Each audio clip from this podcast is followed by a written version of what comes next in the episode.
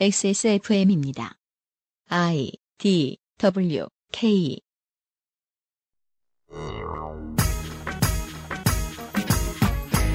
진로가 참이슬을 내놓으면서 낮은 도수 소주의 전성기가 시작되기 전인 90년대 중반 소주 시장의 키워드는 무첨가였습니다. 무엇이 무첨가였는지 정확히 모르겠습니다만은 시티 소주와 김삿갓은 잠시나마 여기저기서 붉은 뚜껑의 대체 상품으로 사랑을 받았습니다. 무슨 사연이 숨어 있었는지 8월의 마지막 그것은 알기 싫다에서 돌아봅니다.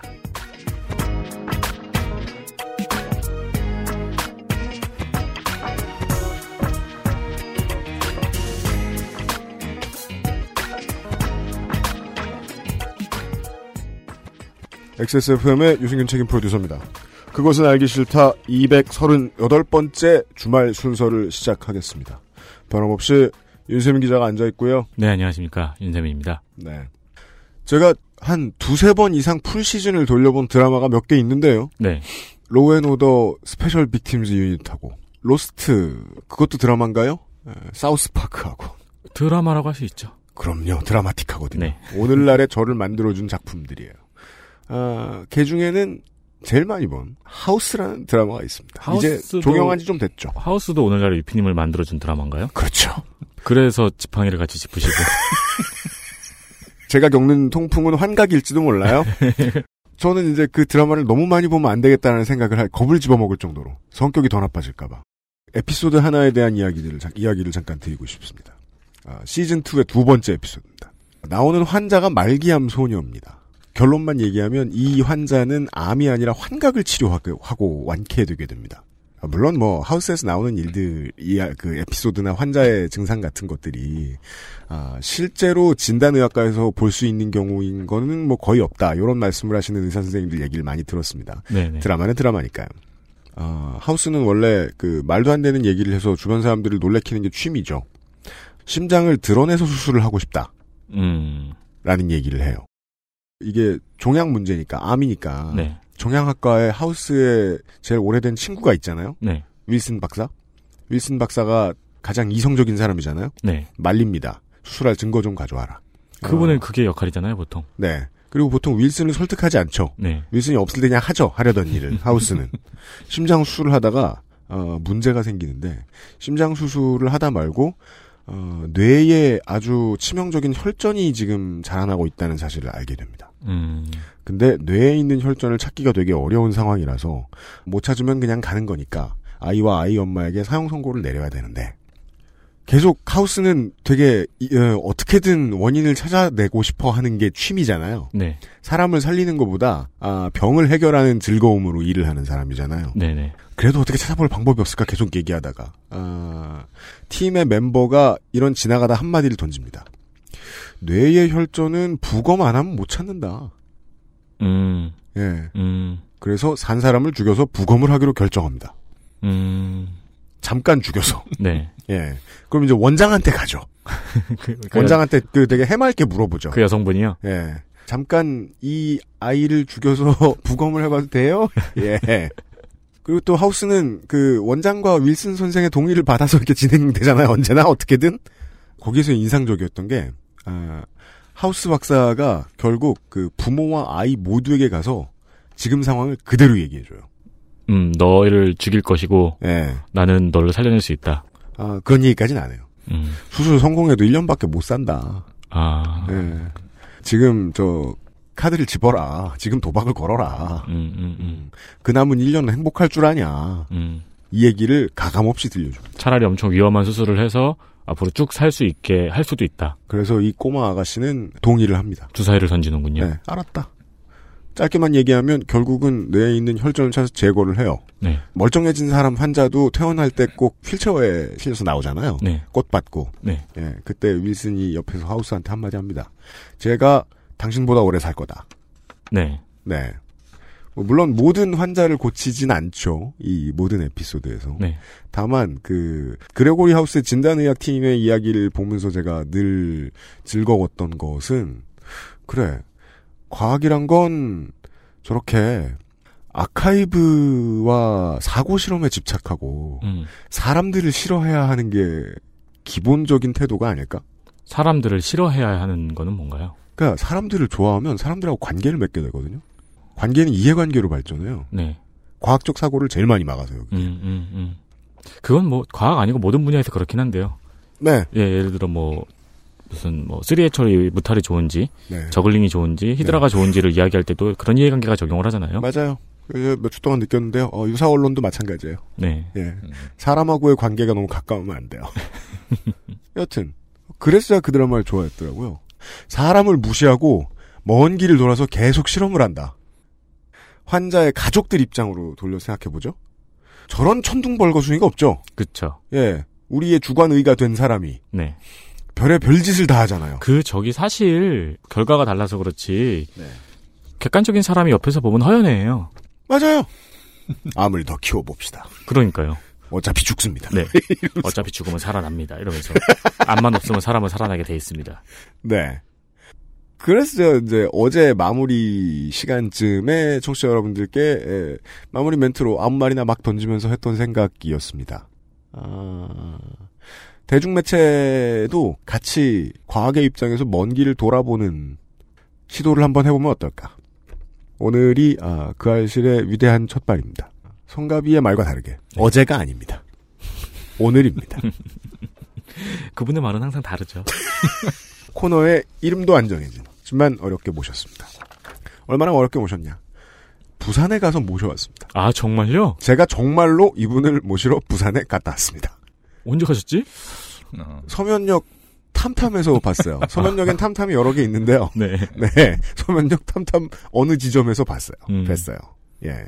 이분의 이야기를 오늘부터 시간 날 때마다 가끔씩 청해 들을 날이 있을 것 같습니다. 책으로 아시는 분도 계실 수 있고요. 다른 팟캐스트를 통해서 만나보신 분들도 계실 수 있고요. 결정적으로 트잉여시라 아, 팔로워도 있을 겁니다. 어. 우리가 가장 회피하는 종족이죠. 예.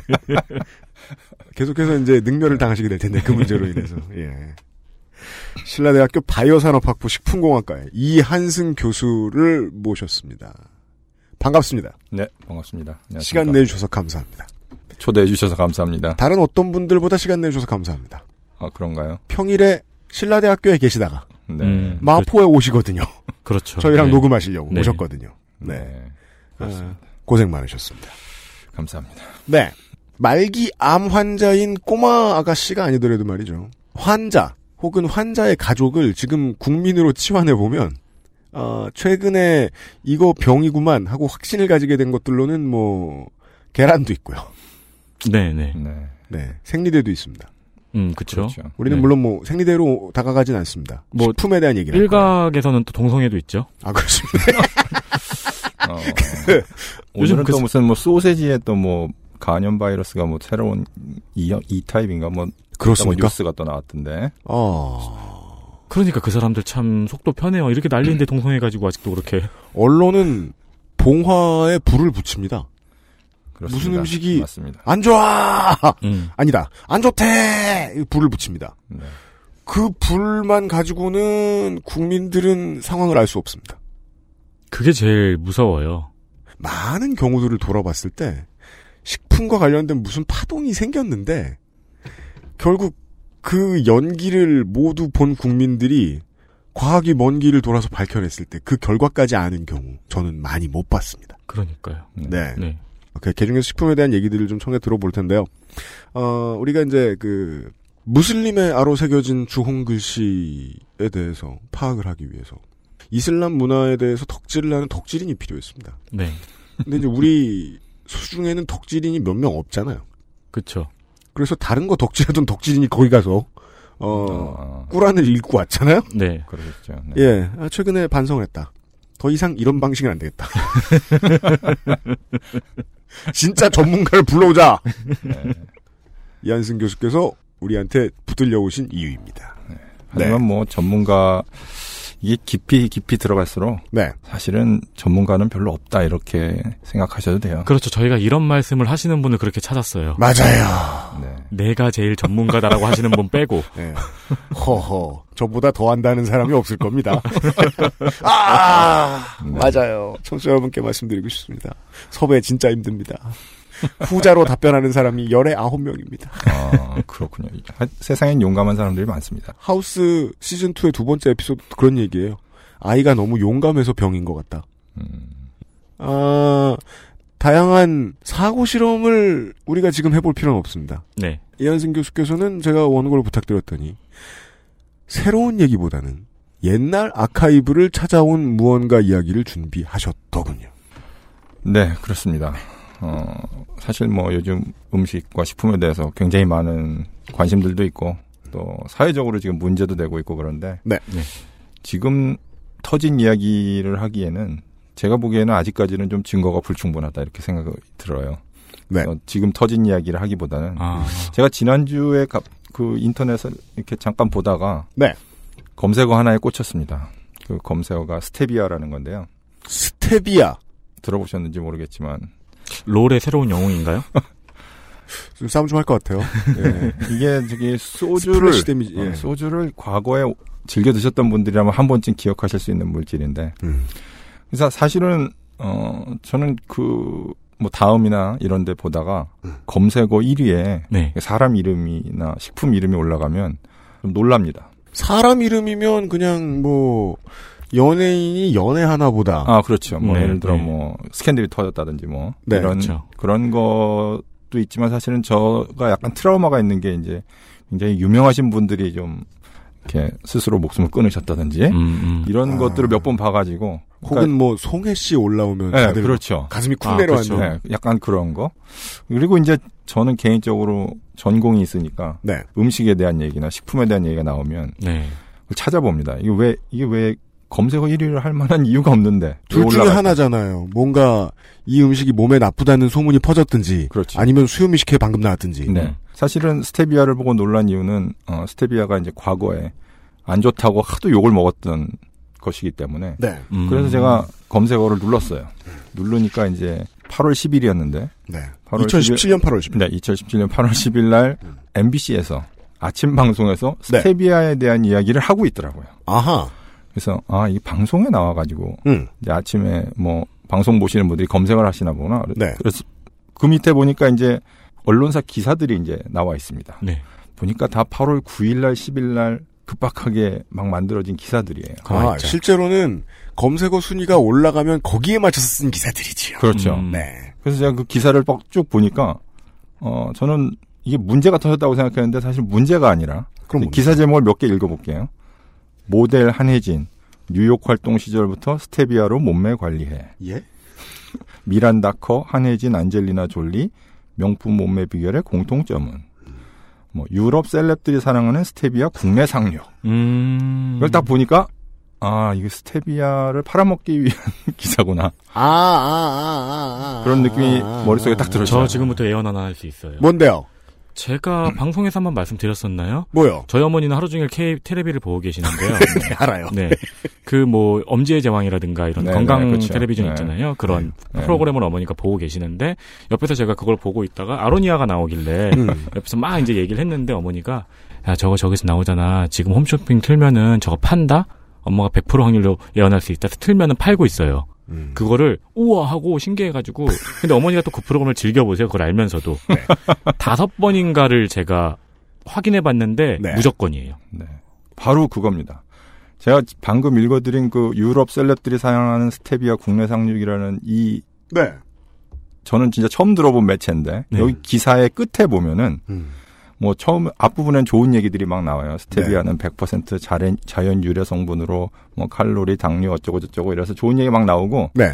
맨 마지막 문장이 이겁니다. 이러한 가운데 스테비아 스위트가 10일 오전 10시 25분부터 11시 35분까지 롯데 홈쇼핑에서 13일 아. 네, 이거 제가 읽을 필요 없죠. 네, 여기 NS 홈쇼핑을 통해 스테비아 세트 상품을 판매할 예정이다. 와, 이게 맨, 뉴스의 맨 끝에 나오는 네. 거예요. 맨 마지막에서 바지를 벗네요. 네. 자세한 사항은 롯데 홈쇼핑, NS 홈쇼핑 홈페이지를 통해 확인하면 된다. 정말 신기한 거는 판매 채널이 그렇게 많잖아요. 음. 홈쇼핑만 쓰고 있어요. 확인할 수 있다라는 말은 독자에게 자유를 허락합니다. 확인하면 된다라는 말은 확인하는 것이 옳은 행동이다라는 의미를 가지고 있습니다. 그래서 제가 바로 그 이 기사를 읽은 시간이 바로 이 방송을 하는 시간이었습니다.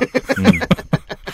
MBC의 방송과 네. 그리고 기사가 뜨는 그, 시간과. 그 하루 전서부터 나온 기사들과 그리고 홈쇼핑. 그러니까 비전문가의 행동 양상을 예측해 보자고요. 아침에 그 방송을 봤어요. 음. 스테비아라는 게 있다고 하면서 인터넷 한번 검색을 해 봤어요. 네. 보통의 인간들은 기사가 올라온 시간을 확인하지 않아요. 네. 아니나 다를까 좋다는 기사가 있네? 음. 까지 가는 거죠. 음. 그러게요. 저는 솔직히 말해서 어 이사를 가거나 이러면은 홈쇼핑 채널을 지우는 게 저 첫 번째 하는 일이거든요. 보통의 기- 나- 남성들은 그렇죠. 네. 그, 그, 그래서- 보, 통 부지런한 신랑이 아니면 홈쇼핑 못 지우는데. 음. 홈쇼핑 채널이 뭐 한 너댓 개 되나요? 지금 한 10개도, 아, 10개 그런가요? 넘죠? 아, 아, 네. 그, 저기, 그, 같이 사시는 분이 있는데도 지우시는 거예요? 그럼요. 네. 어, 그거는 굉장히 위험한 행동 아닌가요? 아, 그래서, 처음부터 계속 지웠어야죠. 다행히 저랑 같이 사시는 분은 아주 그, 그런 거 싫어하십니다. 아, 그, 그분은 이런 그걸 어떻게 사는지를 몰라요. 아, 저희 어머니는 많이 사시는데요. 저는 뭐, 개 중에 제 것도 사셔가지고 기분이 좋아요. 생활인의 입장에서 이런 충고는 이한승 교수님께 드릴 수 있습니다. 어, 맞들면 끝장이다. 네. 맞들긴 쉽다. 네. 그게, 반품이 지금 우리가 알고 있는 인터넷 홈쇼핑에 비해서 말도 안 되게 편해요. 돈도 안 받아요. 아 그래요? 네. 어 그렇구나. 청취자 여러분, 홈쇼핑 채널을 지우시는 네. 것도 해보실 만합니다. 제가 많은 걸 배워가고 있습니다 지금. 네. 네. 네. 하지만 저는 지워버렸기 때문에 이런 거를 잘 몰랐고 네. 또뭐 사실 그런 종편이나 뭐 여기서 나오는 건강 정보나 식품 관련된 얘기 나오는 프로그램을 그렇게 열심히 보지 않기 때문에 음. 잘 몰랐어요. 그래서 야 되게 요즘에는 희한하게 마케팅을 하는구나. 음. 하지만 저는 처음에 스테비아는 몸에 안 좋다는 얘기로 뭔가 나왔나 보다 이렇게 생각을 했단 말이죠. 근데 여기는 지금 안 좋다는 얘기는 거의 없고 다 좋은 얘기들이 있더라고요. 그래서 아, 이게 식품공학과 교수님의 눈에 보인 지금 상황이군요. 그렇죠. 평생 식품공학을 파온 네. 공부 노동자가 어떤 다- A라는 단어를 봤는데 그 단어는 어 나쁜 일 있을 때나 대중한테서 도는 말인데 음. 라는 생각을 했는데 롯데홈쇼핑과 NS홈쇼핑이 팔고 있다. 네. 그래서 그 식품공학 공부 노동자의 머릿속의 결론은 아 우리 집에 홈쇼핑 채널 닫아서 다행이다. 로 결론이 난 이유는 무엇일지 어, 잠시 후에 확인을 해 보시죠. 네. 그것을 알기 싫다는 한 번만 써본 사람은 없는 빅그린 프리미엄 헤어케어에서 도와주고 있습니다. 아, 빅그린 그 관계자께서 그 홈쇼핑 들어가셨을 때 경험에 대해서 이야기해 주셨어요. 그래요? 엄청 많이 팔리고 네. 어, 수수료 엄청 뛰어가서 남는 게 없는. 예 그냥 공장만 돌렸다. 예. 원래 홈쇼핑이라는 데가 그렇다고 그러더라고요. 그렇다고 하더라고요. 네. 네. XSFM입니다. 두피도 피부니까 클렌징으로 세안하고 스킨, 로션, 영양크림까지 얼굴에 놓치기 싫은 피부 관리 같은 피부인 두피는 잊고 계셨나요? 짜증나고 힘든 일상으로 지친 두피와 모발을 새로워진 빅그린 투쓰리 프리미엄 샴푸에 맡겨주세요. 소중한 내 두피와 모발의 변화 잊지 마세요. 두피 역시 내 소중한 피부란 사실. 두피도 피부니까 빅그린 투쓰리 프리미엄 daily scalp 샴푸 Big Green 같이 쓰면 더 좋아요. 투쓰리 트리트먼트, 투쓰리 헤어팩. 예, 어, 직업적인 이유로 혹은 제가 사람의 속을 볼 수 없어 알 수 없지만은 아, 개인적인 이유로 아, 식품공학 덕질 평생 해오신 신라대학교 바이오산업학부 식품공학과의 이한승 교수와 스테비아라는 말에 대해서 배워볼 참입니다. 네. 그래서 사- 사실은 제가 그걸 보고 나서 어, 그 다음 날 그 MBC 방송을 다시 보기로 봤어요. 음. 뭐 도대체 무슨 얘기가 나왔는지 궁금하기도 하고 제가 사실은 뭐 식품공학과에 있지만 사실 저, 저는 이제 주로 미생물이나 발효나 뭐 이런 유전자 뭐 이런 거 하는 사람이기 때문에 네. 그래도 그 과에 있다 보면 여러 가지를 이렇게 주워 듣지 않습니까? 그래서- 그렇겠죠, 네. 아, 옆에 그래서- 교수님이나. 네, 뭐 그냥 원래 식품공학이라는 학문이 굉장히 얕고 넓게 배우는 학문이거든요. 음. 정말 아. 다양하게. 네, 그래서 문과에선 경영대가 그런데. 네. 음. 문과가 다 그렇죠. 하긴 우리 과는 깊은 걸 가르쳤는데 내 머릿속에 들어있는 거는 깊은 건 없어요. 네. 네. 네. 그래서 정말 다양하게 배우는. 아, 그래서 방송을 한번 다시 봤습니다. 무슨 얘기가 음. 나왔는지. 그랬더니 이제 방송에서 그걸 이야기한 건 아니고요. 그 프로의 제목은 이제 뭐 미각 중독에 대한 거였는데 네. 장점에 대해서 이제 중간에 설탕을 대체할 수 있는 그러니까 단맛 중독을 대체할 수 있는 음. 것으로 이제 스테비아가 이제 얘가 나온 거예요. 네. 음. 그게 한, 지금 한 10분 정도 이렇게 됐던 것 같아요. 그래서 뭐 설탕보다 한 300배가 단 천연 감미료다. 칼로리가 제로다. 그러니까 음. 다이어트에 도움이 될 수 있다. 음. 그리고 혈당이 상승하지 않는다. 음. 콜레스테롤을 낮춰준다. 충치에 도움이 된다. 뭐 이런 장점. 사실은 이거 맞는 얘기입니다. 제가 결론부터 사실 좀 약간 김을 빼고 마- 얘기를 하자면 스테비아는 어, 건강에 도움이 될 수 있어요. 음, 음. 건강에 도움이 되는 될 수 있는 물질입니다. 네. 청취자 여러분 레토릭에 주목해 주십시오. 네. 도움이 될 수 있어요. 그렇죠.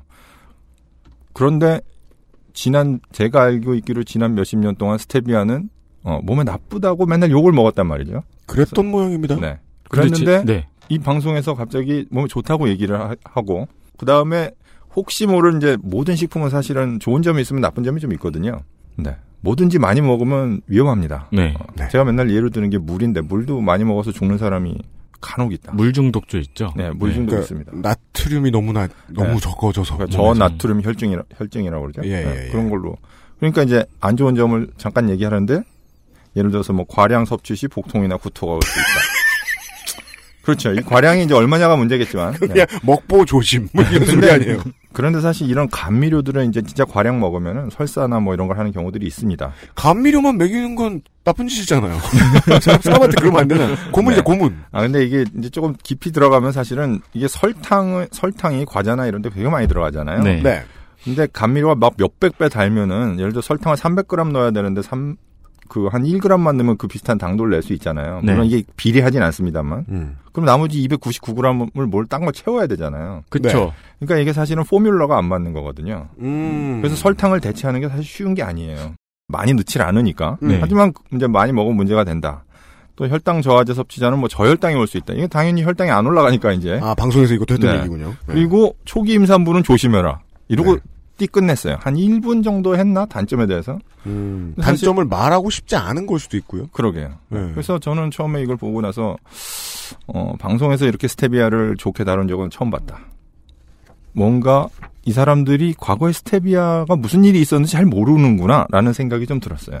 작가는 늘 교체되니까요. 네. 네. 그래서 제가 이제 스테비아 사건을 다시 한번 네, 꺼내봐서 네. 과거에 도대체 무슨 일이 있었는지 음. 그리고 지금은 어떻게 바뀌었는지 네. 그 얘기를 오늘 좀 해보려고 합니다. 아, 아. 과거에 스테비아 사건이란 게 있었어요. 그 녹음 들어가기 전에 어, 여기 앉아 있는 세 사람이 그런 대화를 했었습니다. 예, 제가 이제 90년대 말에 대학교를 들어갔기 때문에 예, 어, 제가 들어갔던 대학 들어갔던 해에 태어난 친구들이 올해 대학생인 네. 경우가 되게 그렇죠. 많다. 네. 사회에 나온 사람들이 많다. 네.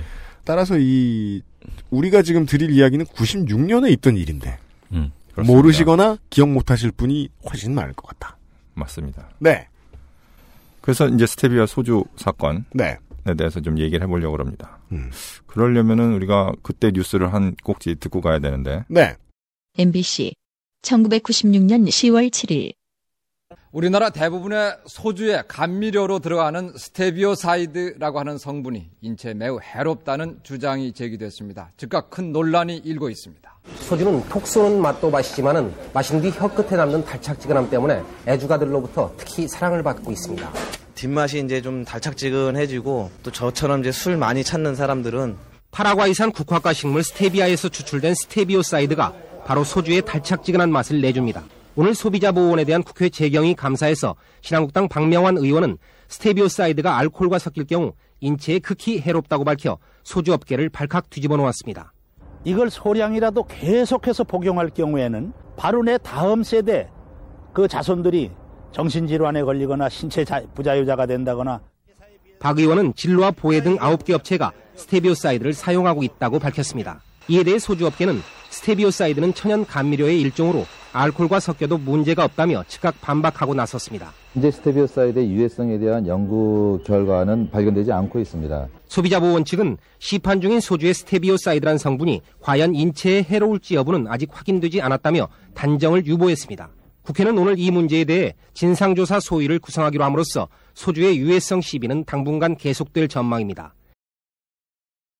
이 뉴스가 1996년 10월 7일에 방송된 MBC 뉴스데스크입니다. 엄기영 씨 목소리로 나갑니다. 그렇죠. 음. 네.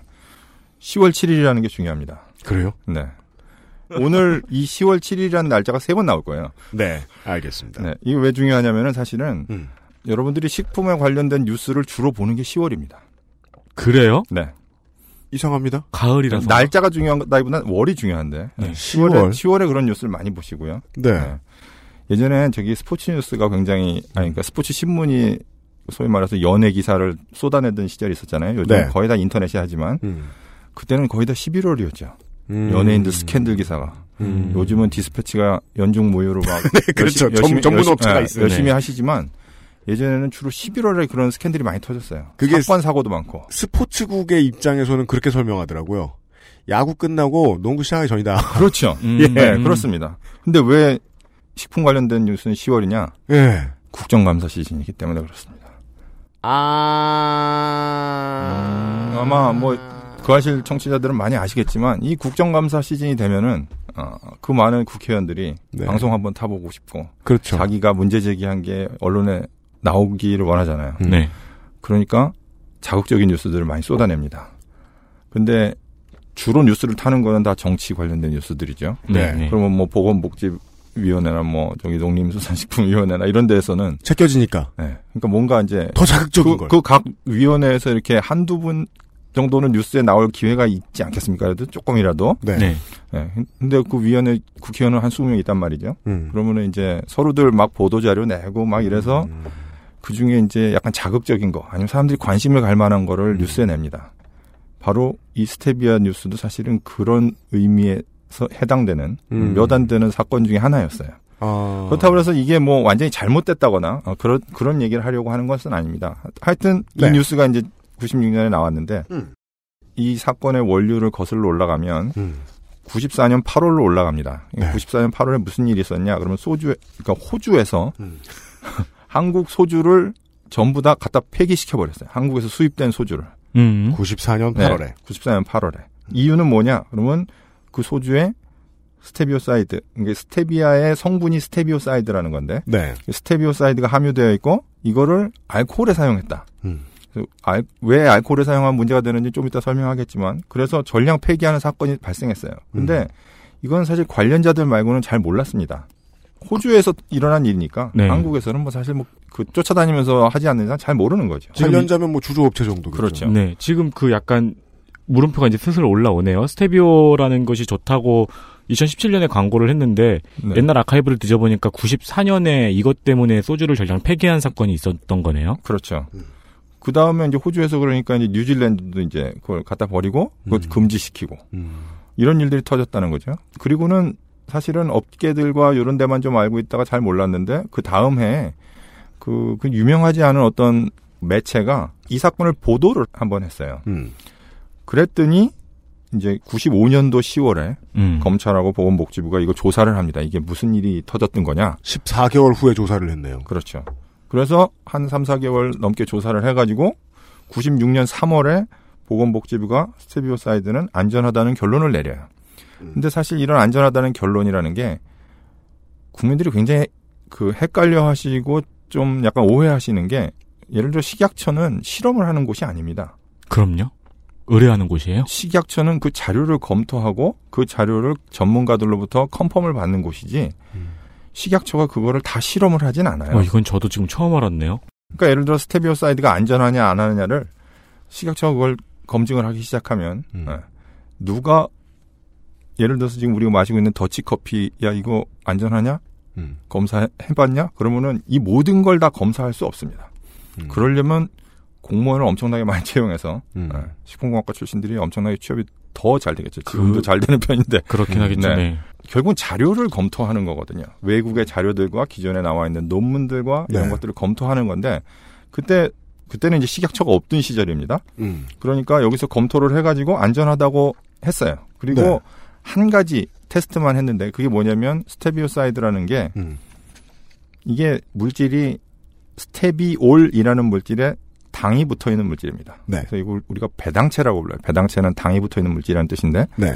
근데 알코올에 들어가면 이게 잘라져서 음. 스테비올이라는 게 만들어지는데 당은 포도당이기 때문에 떨어져 나가봐야 뭐 포도당은 네. 해로울 리가 없고 스테비올이라는 물질이 해롭다는 거예요. 음. 그러니까 알코올에 들어가면 이게 떨어진다. 떨어질 수 있다라는 주장이 그 당시에 있었습니다. 네. 그래서 해봤는데 안 떨어져. 음. 네. 그건 쉽게 할 수 있잖아요, 그냥. 음. 그래서 해봤더니 괜찮다. 그래서 안전하다라고 결론을 딱 내렸어요. 네. 그랬더니 이 인사이드 월드라는 매체가 다시 한 번더 아니다 떨어진다라고 또 주장을 한 겁니다. 아, 보건복지부와 소규모 언론 매체 하나가 싸움을 했네요. 그렇죠. 근데 이, 이 언론이 사실은 어, 약간 정체불명해. 지금은 이 정체를 알기가 되게 어려운데 음. 그 당시에 잡지사는 지금 거의 다 그렇게 됐죠. 네. 주류 매체에서 사실 별로 다뤄지지 않았다는 거죠. 네. 그리고 이제 관계자들 사이에서 이런 얘기들이 있다더라. 야, 그러면은 이거 알아봐야 되는 거 아니냐. 시민단체나 뭐 이런 난- 소비자단체 같은 데는 관심을 그래도 갖고 있으니까. 네. 그래서 그렇게 공방이 오가다가 갑자기 이게 음. 어, 아까 말씀드린 1956년 10월 7일 그 국정감사에서 아, 어떤 의원실이 이걸 잡은 거군요. 그렇죠. 잡았죠. 그래서 음. 문제 어, 제기를 요거 했고. 신문에 좀 나겠는데? 네. 그래서 9시 뉴스에 그분이 매일 나오십니다, 이제. 그 국회의원 어, 아. 박명환 의원이었던 걸로 제가 기억하는데. 와, 그거 기억하세요. 그, 그, 예, 그분이 그래서 매일 나와서 스테비오사 소주. 음. 당연히 한국인의 술은 소주 아닙니까? 네. 네. 저는 좋아하지 않, 않아서 사실은 별로 음. 마시지도 않고, 네. 어, 그러긴 하지만, 음. 이 소주가 워낙 그 사람들의 첨예한 관심이 있는데 거기에 뭐, 암을 유발할 수 있는 물질을 넣었다니, 막, 음. 사실 사람들은 소주에 무슨 첨가물이 들어간다는 생각을 별로 안 하고 있었어요, 그 전까지. 그렇죠. 그리고 소주는 네. 원래도 암을 유발하긴 하는데. 아, 그렇습니다. 정확, 네, 그게 진짜 중요한 거죠. 네, 모든 술은 기본적으로 1군 발암물질이라는 걸. 네. 그렇습니다. 그래서 이제 그 다음서부터 이제 막 일이 커진 겁니다. 그래서 음. 96년 11월에 이제 국회 재경위에서 소주에다가 이제 이걸 사용하지 못하도록 하자. 12월에는 그 당시 한승수 부총리 겸 재정경제원장이 이 주세법 시행령을 개정해서 소주에 첨가할 수 있는 감미료 종류의 이 스테비오사이드를 삭제하도록 하겠다. 그랬더니 이제 주류 업계와 이거에 관심을 갖고 있는 연구자들이 음. 무슨 소리야? 스테비오사이드는 안전한 건데. 음. 어, 니들 왜, 왜 도대체 이렇게 싸우는 거니? 아, 라고 다시 반론을 제기하기 시작하는 거죠. 이 국가적인 결론이 나는 과정에서 학자도 주류 업계도 빠져 있었군요. 논의의 장에. 어떻게 보면 수면 아래에서는 이제 뭐 자기들끼리 반론을 하고 하- 했겠지만 음. 이게 이렇게 수면에 드러나서 전 국민들이 이제 뉴, 스에 나오고 보고 야 소주 뭐 이거 마셔도 되는 거냐 뭐 이런 얘기를 하는 상황이 오니까 네. 이제 주류 업계와 학계에서 아니다 스테비오사이드는 안전한 물질이야라고 주장을 하기 시작해요. 네. 그래서 98년도 1월에 이제 복지부 산하 그 식품의약품 안전본부라는 게 있었어요. 그 이게 식약청의 전신인데 네. 여기서 이제 1년 동안 독성 검사를 합니다. 그래서 98년 1월에 음. 스테비오사이드는 안전하다. 결론을 내리는 거죠. 음. 어. 이제 이렇게 이제 심각한 문제가 되면은 이제 나라에서 가만히 있을 수는 없고 음. 다시 한 번 더 그거를 리뷰도 하고 실험도 해보고 독성 실험도 해보고 이렇게 하는 겁니다. 음. 아마 기억 오- 어젠가 오늘인가 그 백수오 독성 검사 결과가 나왔다고 그러더라고요. 네. 네. 네. 예. 그, 그, 그게 원래 그런 식으로 되는 거예요. 그러니까 사실은. 백수오가 독성이 있느냐 없느냐를 미리 다 검사를 하는 게 아니, 물론 그 전에는 이제 허가를 내주기 전까지는 검사를 하겠지만, 네. 전 국민적인 이슈가 되면 음. 한번 다시 더. 사람을 모아 가지고 음. 다시 검증을 한번 해 보거든요. 그래서 네. 1년 뒤에 이렇게 결과가 나오는 것처럼 음. 98년 1월에 드디어 이제 이게 안전하다고 다시 또 결론을 내렸습니다. 그래서 소주에는 그냥 계속 쓰고 있어요. 음. 아. 근데 궁금증이 그럼 호주에서는 왜 그런 건가요? 그 이야기를 조금 이따 드리려고 합니다. 아, 호주는 호주는 왜 그랬을까요? 결론부터 얘기하면 허가가 돼 있지 않았기 때문입니다. 그 나라에서 식품 음. 첨가물로 허가가 안 돼 있는 거예요. 근데 허가라는 거는 음. 나라마다 다 다르거든요. 네. 어느. 나라는 이걸 쓸 수 있고 어느 나라는 이걸 쓸 수 없고 쓸 수 없도록 한 나라는 그게 나빠서 쓸 수 없는 게 아니고 음. 자기네 나라에 허가 신청을 아무도 안 했어요. 단순히 거기에 행정적인 차이일 수도 있는데 언론은 이렇게 나오잖아요. 호주에서는 금지 물품이다. 하지만 그 금지를 한 게 또 전혀 과학적인 근거가 없는 건 또 아니거든요. 아, 여기서 금지는 몇 가지 의미를 담고 있는데, 과학적으로 좀 불안하다거나 검증이 안 됐다거나, 네. 혹은 아무도 페이퍼를 들고 가서 신청 안 했다거나. 네. 그러네. 아무튼 그래서 이 사건의 마무리는 되게 훈훈하게 끝나는데 훈훈한 게 뭐냐면 식약처가 만들어집니다. 아. 이 98년 1월 또는 음. 98년 3월 보시면은 음. 역사적으로 아마 그 당시에 최고의 헤드라인은 음. 최초의 정권 교체였을 거예요. 아, 그렇죠. 네. 국민의 정부가 새로 생겼고 네. 그래서 김대중 대통령이 대통령이 되면서 음. 원래 새 정부가 들어오면 정부 조직을 개편하지 않습니까? 네. 그래서 보건복지부 산하에 있던 이 음. 안전본부를 식약청으로 만듭니다. 김대중 인수위원회의 가장 중요한 기조 중에 하나가 작은 정부였던 걸 생각하면 네. 파격적인 조처다. 그렇죠. 네. 이제 우리나라도 이런 식품의 아- 식품의 안전성이나 이런 거에 대해서 좀 더 전문적으로 다루는 기관이 음. 생긴 거죠. 맞아. 그러니까 기억나네요. 옛날에 이런 거 하면은 미국의 연구기관에 굉장히 의존했던. 음, 그렇습니다. 네. 사실은 뭐 지금도 그런 부분이 없지는 않아요. 하지만 이제 2013년에는 이게 식약청이 이제 처가 됩니다. 네. 처가 됐다는 건 더 커졌다는 거죠. 지금은 굉장히 많은 권한들을 갖고 있고 과거에 비해서 많이 좋아졌는데 네. 이때 이 사건으로만 된 건 아니에요. 사실 그때 다이옥신 파동도 있었고 몇 가지 사건들이 더 음. 있었어요. 이런 위해성과 음, 네, 관련된 네. 것들이. 그래서 식약처가 만들어 이제 식약청이 만들어진 거죠. 네. 오늘의 방송은 말이죠. 어디에도 지금 가치를 두지 않으려고 저는 편집에 애를 쓸 건데요. 그, 왜 그러냐면, 이런 일이 생길 때마다 사람들 휘감는 불안. 불안에도 꼭 이게 나쁘다는, 악하다는 딱지를 붙이지 않았으면 좋겠다는 네. 생각이 네. 듭니다. 스테비오사이드와 관련된 불안 정국이 조성되고, 그 결론으로 식약청도 생겼잖아요. 음. 나중에 식약청이 됐지만. 그렇죠. 그 어디에도 지금 가치를 두거나 미리 결론을 내고 싶지 않습니다. 그래서 청취자 여러분께 당부드리고 싶은 말씀은 지금 본인을 불안하게 하는 아, 물질이 있다면 그 생각을 가지고 지금 저희들이 하는 얘기 어딘가에 덧붙일 생각 안 하시는 게 좋을 것 같아요. 음. 스트레스만 늘어나실 것 같습니다. 네, 네. 네. 네. 아, 여튼 짤막한 그, 그 당시의 줄거리를 저희가 지금 이한승 교수께 소개를 받았습니다. 잠시 후에 돌아오죠. 그것은 알기 싫다는 더 편해진 마지막 선택 평산네이처 하루니아 C3G에서 도와주고 있습니다. 무엇이 좋은지 모르겠습니다. XSFM입니다. 하루 건강, 하루 한 포, 하루 세 알. 하루의 건강한 습관, 하루니아. 평산네이처. 잊지 마세요. 두피 역시 피부란 사실. Big Green 엑세스몰에서 만나는 빅그린 헤어케어 시스템. 스테비오사이드 아니라 스테비오사이드라는 말이 들어갈 부분에 괄호를 치고 네. 다른 어, 문과생들은 도통 모를 단어를 집어넣고 음. 그것으로 소동이 일어났다고 해도 전혀 이상하지 않습니다. 네. 이런 류의 소동은 진정되는데 몇 년이 걸리고 그 결론 또한 최종 결론이라고 봐야 할 이유는 전혀 없고요. 네. 세상은 자꾸 바뀌니까요. 아직까지 진정이 안 되고 있는 이슈는 MSG죠. 뭐 그런. 네. 아직 안 됐나요? 그쵸. 요즘은 거의 진정된 것 같던데 그래도. 저는 뭐 그렇게 보는데. 사람마다 이해도가 다 달라요. 맞습니다. 예. 네. 그게 오늘의 주제이기도 합니다. 안전에 대해서는 사람들마다 생각하는 게 달라요. 돌아왔습니다. 아, 식품공학을 평생 덕질하고 계신. 덕질하고 계신 게 맞는 것 같아요. 네. 저 지- 자기 분야, 제, 그 물론 제 분야는 지금 넓, 넓, 넓고 얕을 수밖에 없습니다. 시사 교양 PD니까요. 그래도 방송과 관련된 일이라고 생각하면 저는 갑자기 그 스피드가 되게 느려지고 적극성이 떨어지고 이런 보통 이제 직장인들이 가지는 side effect를 겪게 되는데 아, 이한승 교수께서는 10년 전에 듣던 단어가 나왔다고 해서 방송에서 네. 그걸 막 다 찾아보셨네요. 네. 덕질이 맞는 것 같아요. 그 성덕의 기준은 그거죠. 돈이 아주 아주 많아가지고 덕질을 자유롭게 할 수 있거나 음, 덕질로 돈을 벌거나. 그렇습니다. 후자에 네. 가까울지도 모르는 것으로 의심되는 이한승 교수와 함께하고 계십니다. 그걸로 돈을 벌고 싶으면은 제가 여러 가지 물질들이 아, 몸에 안 좋다고 여기저기 떠들고 다니겠죠. 아하. 그럴 게 참 많은데 사실. 아하. 제가 뭐 저한테 네. 뭐만 주시면 제가 아 이 안에 뭐가 있어서 안 좋다고 막 이렇게 떠들고 다니면 오히려 돈을 많이 벌고 다닐 수도 있습니다. 아, 네. 예, 여기서 그 우리 모두 깨달을 수 있습니다. 사람은 자기가 받는 월급만큼 가난합니다. 만족을 뭐 알지 못한다. 네. 여튼 이한승 교수와 함께하고 계십니다. 네. 예, 자, 근데 네.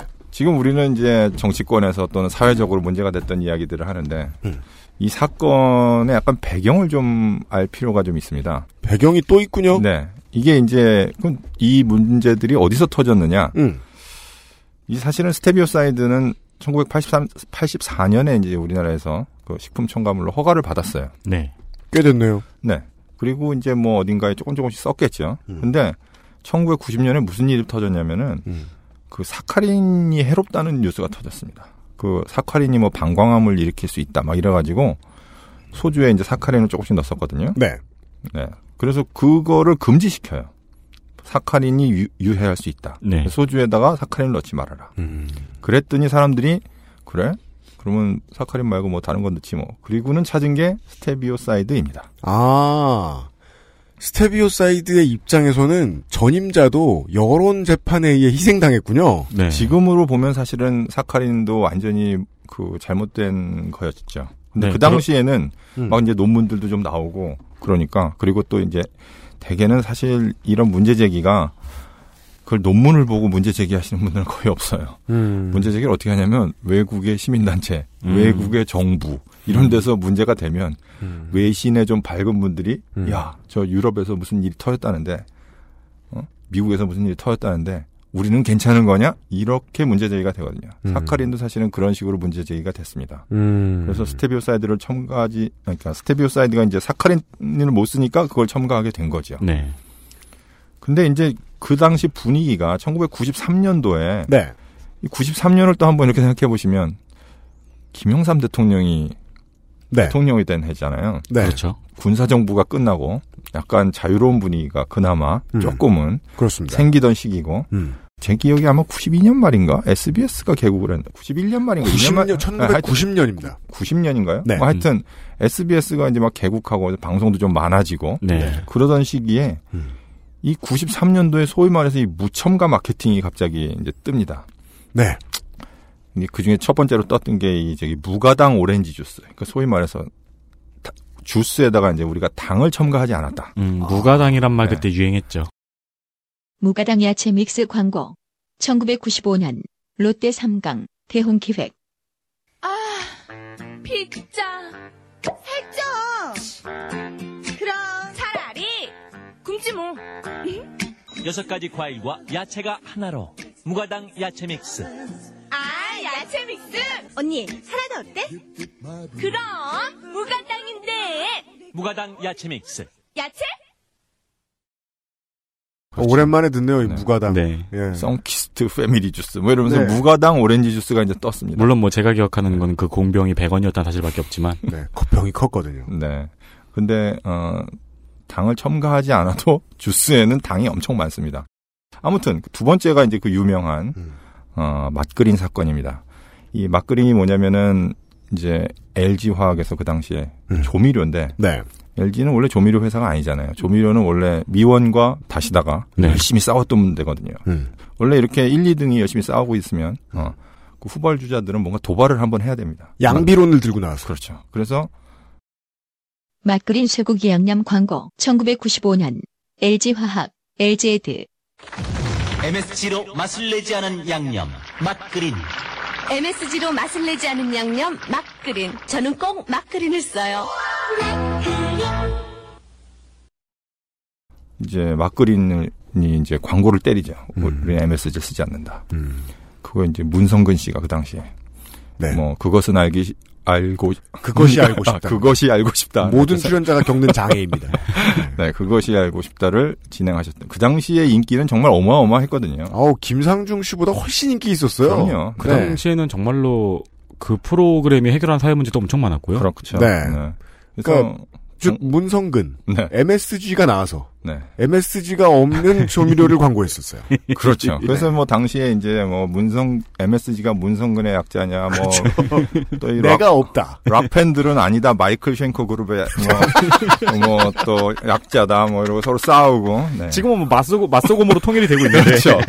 맞습니다. 네. 맛소금에 MSG가 들어가는 건 아시죠? 네, 예. 맛소금에 MSG가 들어갑니다. 하여튼 네 그래서 이게 나오면서 이제 사회적으로 이 소위 말해서 무첨가 마케팅이 막 뜨는 거예요. 네. 그런데 이게 소비자들이 이제 그- 이런 게 나오면은 이걸 넣으면 나쁘다라고 생각을 하게 되거든요. 그럼요. 네. 그런데 이제 이걸 보고 음. 소주 업체들이 이제 무, 자기네들도 무첨가 마케팅을 시작한 겁니다. 무첨가.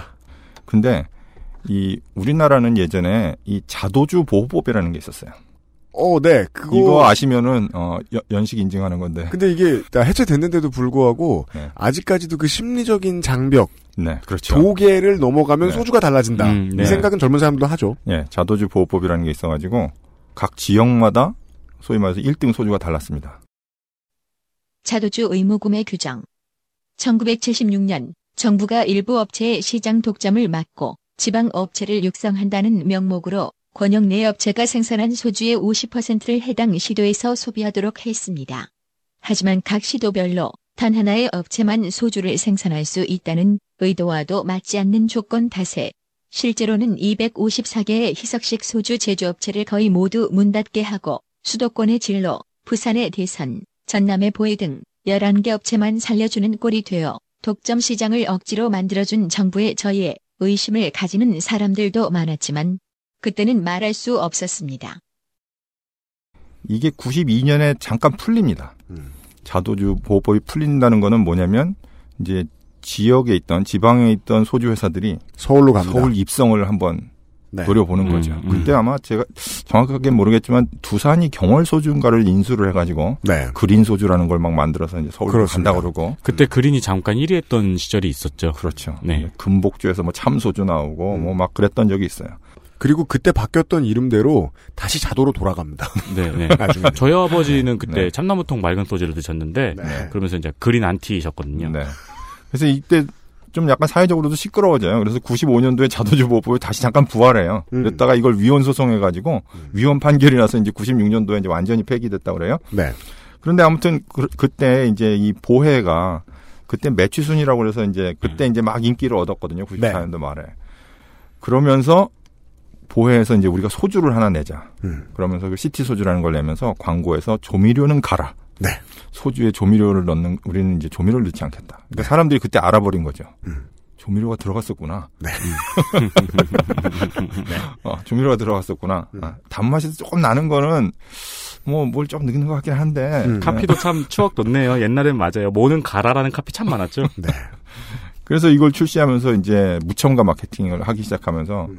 단맛 내는 거를 사카린도 못 쓰게 하고 그러니까 음. 벌꿀을 쓰는 이제 그 유행이 타요. 그래서 음. 벌꿀을 넣은 소스들이 나오기 시작합니다. 네. 벌꿀이 물론 비싸기도 하고 사실 그 성, 그러니까요. 성 분을 보면 그 설탕이랑 비슷하거든요. 극약 처방이네요. 단가 차이가 얼만데 지금. 그러니까요. 예.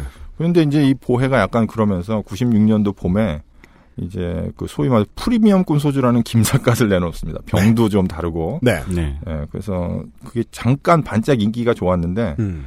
이게 잠깐 그러다가 또 이렇게 좀, 좀 수그러 들고 있는 그 차에 국회에서 이게 터진 거예요. 아까 얘기한 10월 7일 날. 시간이 이렇게 맞아 들어가는군요. 네. 이게 터졌습니다. 자, 이제는 배경 이야기를 왜 해주셨는지 좀 살짝 더 보입니다. 네. 소주업계들은 막 이렇게 서로들 전쟁을 하고 있었는데 음. 그 중에 하나 엉뚱한 데서 뭔가가 하나 터졌습니다. 한쪽에 손을 들어주는 사건이 터진 거네요. 그렇죠. 그러면 이제 이 기회를 잡아야죠. 음. 그래서 보혜양조에서 광고를 하는데 대한민국 사람들 스테비오 사이드 소주를 계속 마셔도 됩니까? 라는 광고를 대대적으로 하기 시작합니다. 그게 김삿갓 광고였군요. 네. 이렇게 하는 방식은 사실은 식품업계에서는 좀 흔합니다. 근데 그쵸, 그쵸. 후발주자들이 어, 약간 도발을 해가지고 자기 제품을 알리는 거는 어, 좀 흔한 방식이긴 결국 한데 스토리를 다 따라왔는데 주인공 아니라 조연에도 과학이 없고요. 데이나 화이트가 이번 UFC의 메인 이벤트 누가 들어갈지 결정하는 거랑 거의 똑같은데요? 시장에서 뭐가 더 팔릴까를 고민하던 어떤 사람들 간의 이해관계가 이 스토리를 만들어냈다는 느낌이랄까? 네. 그러면 이제 사람들은 스테비오 사이드가 과연 정말 안전한 건지 한국 사람. 마시면 안 되는구나. 네. 그 전까지는 이런 거에 대해서 큰 관심 없다가 국회에서 떠들지 음. 소주 회사들은 싸우지 음. 아 그러니까 사람들이 이게 안 좋은 거구나라는 선입견을 딱 갖게 되는 거죠. 우리가 매체를 통해서 또는 뭐 뉴스를 통해서 이 보는 것들이 대부분 다 이, 이런 방식으로 일들이 진행됩니다. 음. 아까 사카린 얘기했지만 제가 오늘 이게 스테비오 사이드에서 하지 않고 사카린에 대해서 해도 사실은 비슷한 스토리가 갈 수 있어요. 단지 이제 사카린은 소주 업계에서 이런 이런 싸움이 좀 없었다는 거, 뭐 그런 거지만 저희는 비슷한 이런 비슷한. 스토리 듣는 거 좋아해요. 네. 출연자분들도 좋아하세요. 그, 원고 쓰기가 쉽거든요. 예. 그 인류가 신농 씨 이후로 수천 년 동안 뭐는 먹어도 되고 뭐는 먹어도 안 되는지를 파악해 왔잖아요. 네. 그리고 그 지혜를 지금 지혜로 수천 년을 살고 있는데 네. 최근 몇십 년 사이에 우리가 먹는 게 사실 달래나 냉이가 아니고 네. 무슨 륨, 무슨 올, 뭐 이런 아. 거다라는 사실을 알게 된 이후로 인류는 이제 다시 그걸 모르게 된 거잖아요. 우리가 뭘 먹어도 되는지. 아, 우리가 모른다는 사실을 발견해낸 것이다. 네. 보통 위대한 발견이죠, 그거. 그렇죠. 그러니까 네. 이제 그거를 가지고 이런 여러 가지 사건들이 발생할 수 있는 거네요. 최근에는 이 소위 말해서 분석법이는 너무 발달을 해가지고 예전에 우리가 이걸 다 먹고 있었는데 어, 먹는다고 생각을 안 하다가 뒤져보니까 다 나오는 거예요. 그러니까 예를 들어 DDT 나오고 이러는 것도 우리 식품 안에 요즘 들어있는 것들도 꽤 있습니다. 그게 사실은 예전에는 분석이 안 돼서 정말 미량이어서 분석이 안 됐던 것들이 요즘은 다 분석돼서 나오기도 하고 그러거든요. 그러니까 사람들이 한쪽 면을 이렇게 보고 있으면은 아니 우리가 먹는 거에 저런 게 들어 있었단 말이야라고 네. 생각을 할 수 있는데 음. 이게 알고 보면 이미 먹어왔던 것일 수도 있다는 거죠. 음. 전에 몰랐을 뿐. 네. 네. 아무튼 이렇게 이제 후발 주자로서 도발을 해가지고 사회적으로 이제 사람들이 더 관심을 갖게 됐습니다. 우리가 뭘 모른다라는 걸 깨닫게 됐네요. 어, 좋아요. 과학 얘기가 안 나왔어요. 그게 왜 좋냐? 과학 이슈인 것처럼 포장해서 나오는 것들이 너무 많잖아요. 네. 근데 우리가 뭐 다음 시즌에 SS 신상을 뭐 프레타프로타에서 봤다. 네. 그게 100% 디자이너들의 영감에 의해서만 이루어지는 것일 리가 없잖아요. 당연하죠. 네, 색상부터 해서 모든 것이 다 그 연구와 리서치를 통해 이루어지는 거죠. 그리고 업계가 도장을 찍어줘야 돼요, 심리적으로. 네. 안 그랬는데 그해 팬튼 컬러가 그걸로 정해질 리가 있습니까? 작년에 많이 남은 재료일 수도 있고요. 가장 과학적인 사고는 여기 오늘 시간에는 어, 이 문제는 과학 문제가 아닐지도 모른다는 의심. 네. 재밌습니다. 다음 주에 이 시간에는 이것과 관련된 무슨 이야기를 들어야 되죠, 저희가? 이런 일들이 사실 굉장히 반복적으로 일어나거든요. 네. 이런 마케팅이나 여러 가지들이 막 서로 굉장히 복잡한 이해관계가 얽혀 있습니다. 네, 그런 네. 것들을 한번 생각해보는 기- 얘기가 됐으면 하는 생각입니다. 네. 다음 주 이 시간에 다시 또 청해 들어보도록 하겠습니다. 이한승 교수님 수고 많으셨습니다, 이번 주에. 네, 감사합니다. 스피커 광고 듣고 오겠습니다. XSFM입니다. Bluetooth, headphone, speaker, Sony, Monster, wireless. Join the freedom. XS Mall. JJL. Speaker. Charge 3. Bluetooth speaker. Go. Clarity. HDBT. Headphone. Headphone. Bluetooth. Sony Monster. JBL. Meet the speaker. Join the freedom. Access Mall. 더욱 편해진 마지막 선택. 하루 한포 아루니아, 하루니아. 평산 네이처. Bluetooth, headphone, Monster, Sony, Zabra, wireless. Join the freedom. Access Mall. 아스트랄 뉴스 기록실 뉴스 아카이브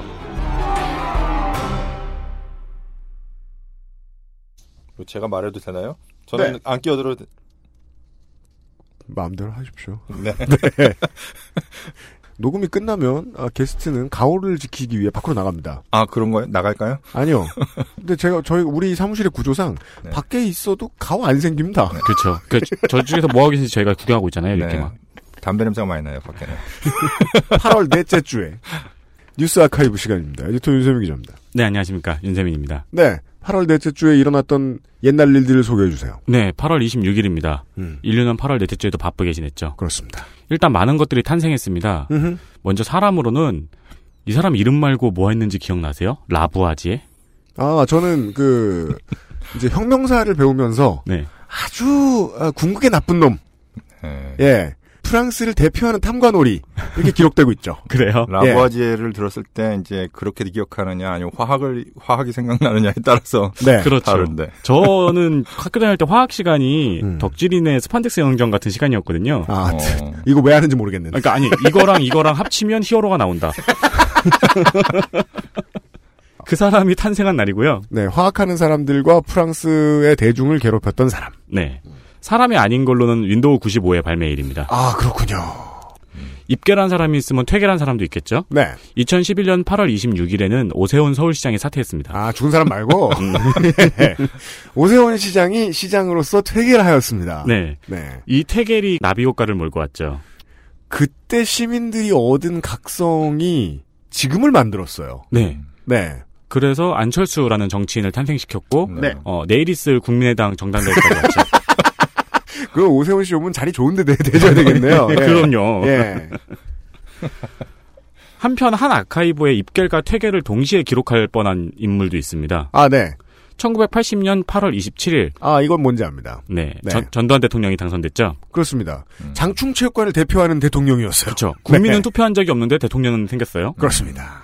그리고 정확히 16년이 지난 1996년 8월 26일 네. 전두환 전 대통령이 1심에서 사형을 선고받았습니다. 그렇습니다. 그 당시에 우리나라 대통령이 두테르테가 아니었기 때문에 선고 받은 날 즉결하진 않았습니다. 그렇죠. 아무튼 퇴계를 어, 명 받았었습니다. 네. 근데 현재까지 알려진 바에 의하면 아직까지 퇴결하지 않은 것 같죠? 책만 퇴계했어요. 네. 네. 그러니까 요즘 뭐 알고 계시죠? 그 책이 지금 유통되는 걸 보고 계시면 청취자 여러분들께 그 소소하지만 짭짤한 용돈벌이가 될 수 있습니다.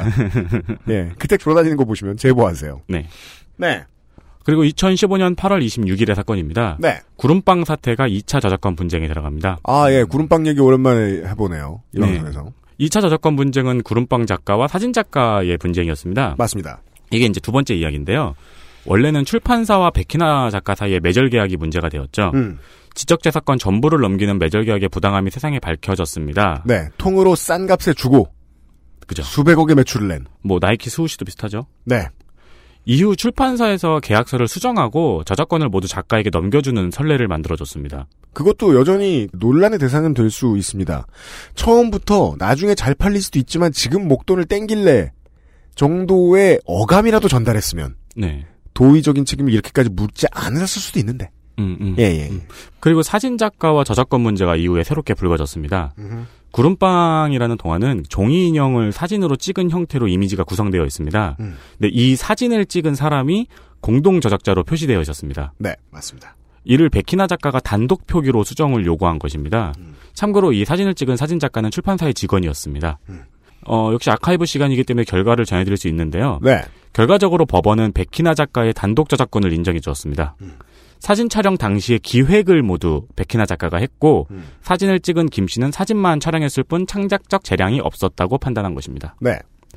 개인적으로 저는 이 사건 처음 터졌을 때, 어, 저거 좀 애매하다 싶었거든요. 음. 근데 법원에서는 만화가와 어시스턴트 정도의 관계로 판단한 것 같습니다. 그렇습니다. 유세민 기자가 봤을 땐 어땠는데요? 어, 사진을 찍은 사람에게도 저작권이 있어야 되지 않나라는 생각을 했었거든요. 왜냐면은 그, 그 당시에 이제 조명을 다루는 것이 아마 굉장히 힘들었을 거예요. 음. 그 역량이 누구에게 있었는가가 조금 주목이 되었는데, 법원에서는 그게 백희나 작가의 것이라고 판단한 것 같습니다. 네. 이제 이 구름빵 사태는 이후에 이것이 표준이 되는 판례가 되어야겠다라고만 생각하면 너무 1차원적인 판단이고 네. 앞으로도 이런 판례를 만들 때는 법원과 검찰은 피똥을 써야 되겠구나 음. 정도의 교훈을 남겨줬다는 데서 저는 가장 큰 의미를 두고 싶습니다. 네. 이 판례가 아니면 조영남 위작 사태에 대한 대중의 관심도도 그다지 높지 않았을 거라고 저는 보고요. 음. 그리고 법원도 고민을 그렇게 오래 하지 않았을 거라고 봤습니다. 봅니다. 네. 법원에서 실제로 기록에 남은 게 남겨서 하는 질문들이 나와요. 재판장이든 아니면 검사든 자기 손으로 그렸습니까?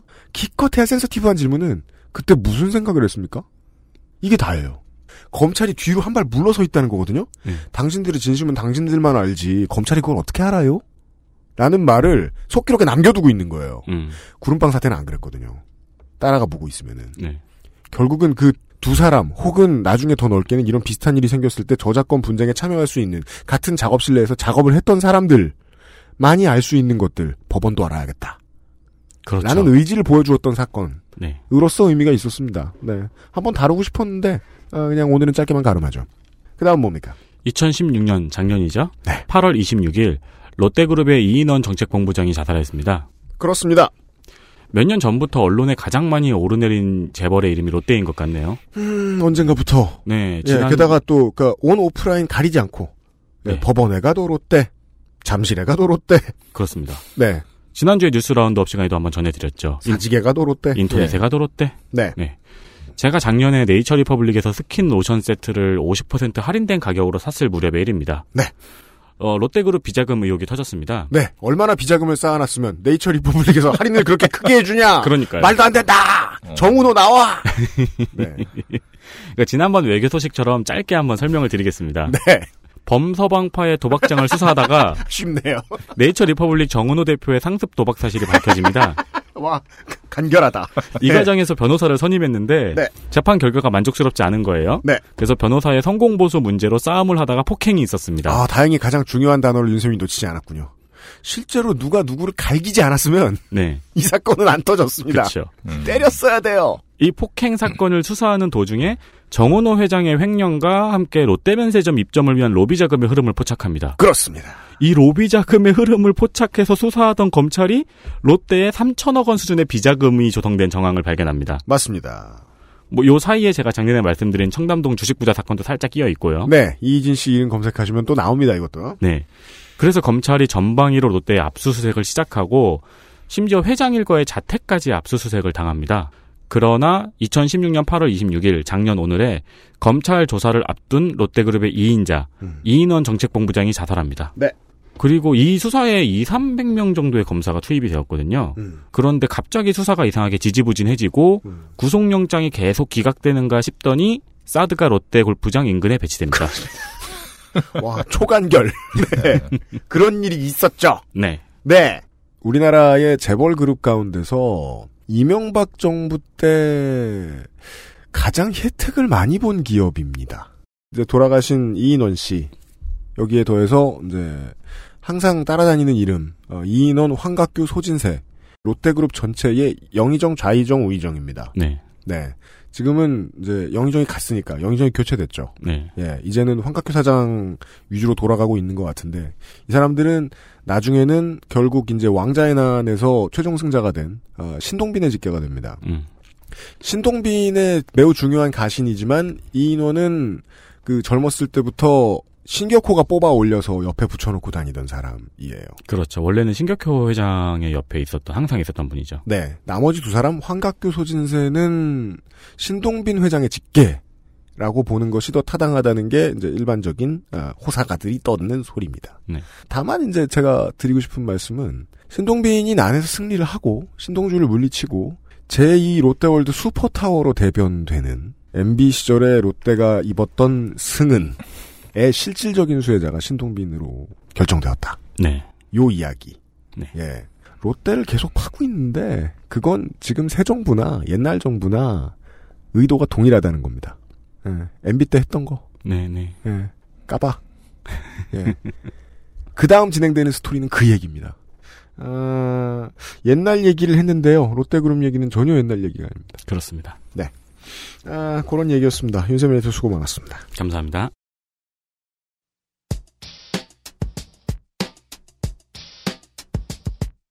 시사 프로를 듣기 위해서 팟캐스트를 구독하시는 분들은 모든 방송이 다 그렇겠지만 나를 화나게 하면 안 되잖아요.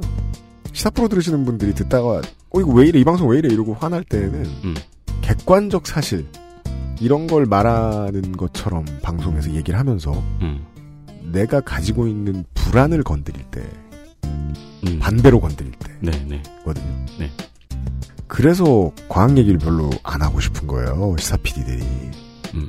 옳은 것과 그른 것이 내 가치관의 일관성에 너무 안 맞으니까. 맞아요. 네. 1도 나를 위로해주지 않으니까. 음. 그리고 그 사실을 얘기해주는 사람이 그 사실이 어떤 의미가 있는지 전혀 염두하지 않고 얘기를 하니까. 그래서 과학자를 섭외하는 일이 매우 조심스럽습니다. 아니, 그래가지고 대중의 일반적인 믿음은 아주 잘못되고 헛된 거라고 얘기하면서 승질을 내는 과학자를 몇 만나뵀어요. 네. 안타까웠습니다. 섭외할 수 없었거든요. 네. 예. 과학 편 드느라 사람을 너무 미워하면 또 안 되거든요. 음, 음. 온도 잡기가 힘들었습니다. 근데 이제부터는 좀 해보려고요. 네. 네. 다음 주 주말 이 시간을 기대해 주시길 바랍니다. 어, 윤세민 기자, 유승균 PD는 어, 다음 주 목요일에 다시 여러분들께 인사드리겠습니다. 그 사실은 쉬지 않고 새로운 것들을 개발하고 있습니다. 그러느라 굉장히 노력하고 있습니다. 5일만 기다려 주십시오. 다음 주에 뵙죠. 듣느라 수고 많으셨습니다. XSFM입니다. I D W K